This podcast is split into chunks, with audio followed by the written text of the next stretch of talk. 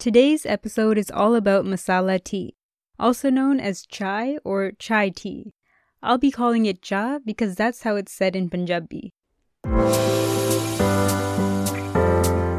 Hello, my name is Navkiran and welcome to this episode of Mazedar Sansar. I thought cha would be a great topic to discuss because it's super popular in Punjabi culture. Not only that, but tea is the second most popular beverage after water. It's hard to pinpoint the exact beginning of tea, but it likely started in China thousands of years ago. One popular legend is of the mythological Chinese deity Shen Nong who accidentally discovered tea. It's said that he poisoned himself and the leaf of a tea tree flew into his mouth and he was cured. He recommended tea to all his followers, saying that it provided energy for the body, happiness for the mind, and determination for life. Tea has been grown in the Chinese province of Yunnan for thousands of years. It's even home to some of the original tea trees, including one which is believed to be 1800 years old. Camellia sinensis is the name of the plant which tea leaves come from. It comes in three main varieties. One is grown in China, the second is grown in Assam, and the third is a hybrid of the two and it's grown in Cambodia. Of course, using different plants will result in different flavors, but there's many other factors which can contribute to a variation in taste, such as the soil, climate, and altitude where the plant was grown. The way that the tea leaves are grown, harvested, handled, and dried can also have an effect on the flavor. Using different combinations of the preparation methods allows us to have six different types of tea, which are white, yellow, green, oolong, black, and pu'er. Black tea is what's used to make cha, so that's what I'll be focusing on. It's also referred to as red tea in Eastern Asia due to the reddish color it gives off when added in. The making of black tea began in China more than 500 years ago. Soon after, it was introduced in Europe, where demand rose quickly. The Chinese locals drank black tea in its loose leaf form, which means that the leaves were steamed and dried immediately before being used for tea. However, this method couldn't be used for the shipments going to Europe because the aroma and flavor would fade away quickly. Instead, the leaves would be rolled and dried, then baked to keep them from rotting, and pressed into cakes for easy transportation. At this time, tea was becoming more and more popular in all of Europe, and began a sort of race between the countries to see who could get the most tea first. Purchasing tea from China was becoming very expensive for the British, so they offered a deal in which they would trade opium for tea. This led to an opium crisis in China. Many Chinese people were becoming addicted to the opium, so the government called off the trade deal. But the English government still desperately needed supplies of tea, a while later, tea plants were discovered in Assam, India. Since the British were occupying India at this time, they easily started tea plantations throughout Assam and what is now known as Sri Lanka. Many felt that the Assam variety tasted better than the Chinese one, which led to China losing its stronghold on the tea industry. Soon, tea became a very common drink in England. However, back then, the cups were so delicate that they would crack when hot tea was poured into them. As a result, people started adding milk to their tea to cool it down. The addition of milk and sugar popularized the beverage even more, and tea production in India skyrocketed.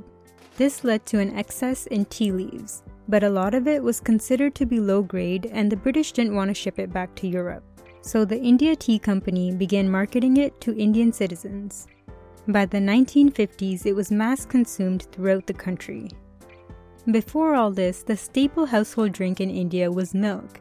Because of this, they started adding even more milk to the tea, specifically buffalo milk. They added more sugar too, along with many local spices. Since most of the spices in cha are useful in curing ailments, it was only drank when someone was sick or just to stay healthy during season changes. As cha became a staple in the lives of Indians and people began having preferences for added spices and preparation techniques, the flavors of cha began to differ between regions and even households. The basic ingredients of cha are, of course, the tea leaves, milk, sugar, and cardamom. Some popular additions are fennel seeds, carom seeds, ginger, black peppercorn, cloves, and cinnamon. Some people also add nutmeg, saffron, and cumin, while others use green tea instead of black tea. Gur, or sugarcane, and honey are common replacements for sugar as a sweetener, while some people like no sweetness at all. If you were to just change the proportions of the spices and take away the milk and tea leaves, you would have kara, which is a drink commonly used in Punjabi households to help with sickness, which shows that cha can actually be quite healthy. At first, the India Tea Company was against the use of so many ingredients in their cha because it reduced the usage of their products, which led to less being sold. So they advertised that tea is better without any additional spices. But after some time, they realized that Indians only prefer tea with the added ingredients. I'm sure a lot of you already know how to make cha or make tea by just using a tea bag. Even then, I wanted to go through how my family makes tea. But then I realized that there's different preferences per person, and those preferences vary depending on the time of day. Still, I'll give a quick overview. Depending on the amount of cha we want to make, we add half that amount of water. So if we want to make 2 cups, we add 1 cup of water to a pot. Then we add freshly crushed cardamom, fennel seeds, and ginger during the winter months, and let that come to a simmer. Next is the tea bags or loose tea. The longer the water boils, the stronger the flavor will be. At our house, soon after the boiling begins, we add the milk, which is the same amount as the water in the beginning. So, one cup if you're making a total of two cups of cha. Then we let the milk heat up and come to the top, making sure it doesn't boil over. Then lower the heat and let it come back up again. On the second or third time that it comes up, we add the sugar. Then we let the milk come up to the top again and turn off the gas. If we wanted to use gur or jaggery instead of sugar, we would put that in before we added any of the spices, so it has time to dissolve. At the end, we use a strainer to pour the cha into cups and then serve with cookies or other Indian snacks. Have you ever wondered what that thin, sticky film is that forms on the top of cha, or sometimes even plain hot milk? It's known as milk skin or lactoderm. It's pretty much a denatured milk protein that begins to form a film at the top of the milk or cha because it's being dried through evaporation.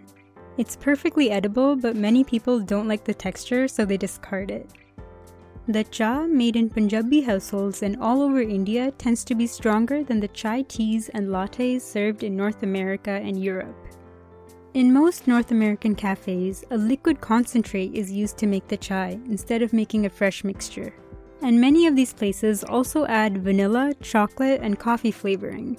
And at that point, it's kind of not even chai anymore. Nonetheless, it's really cool to see the journey that tea, and specifically cha, has gone through. From being made in one province in China to slowly spreading across Europe, then morphing into cha in India, and finally becoming a well known drink across the world.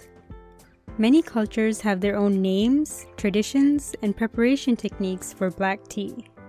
In Indian culture, cha is mostly drank in the morning, afternoon, and evening, People drink it pretty much all day. But in my opinion, the most important thing about cha is that it signifies hospitality. Every time you visit someone or somebody comes over, you know cha will be served. Thank you for listening to today's Mazedar Sansar episode. I hope you got to learn something new. Please subscribe, like, and share this episode with your friends and family. My name is Navkiran, and we'll meet again on the next episode with a new topic. Until then, do what makes you happy as long as you're not hurting others or yourself. Bye!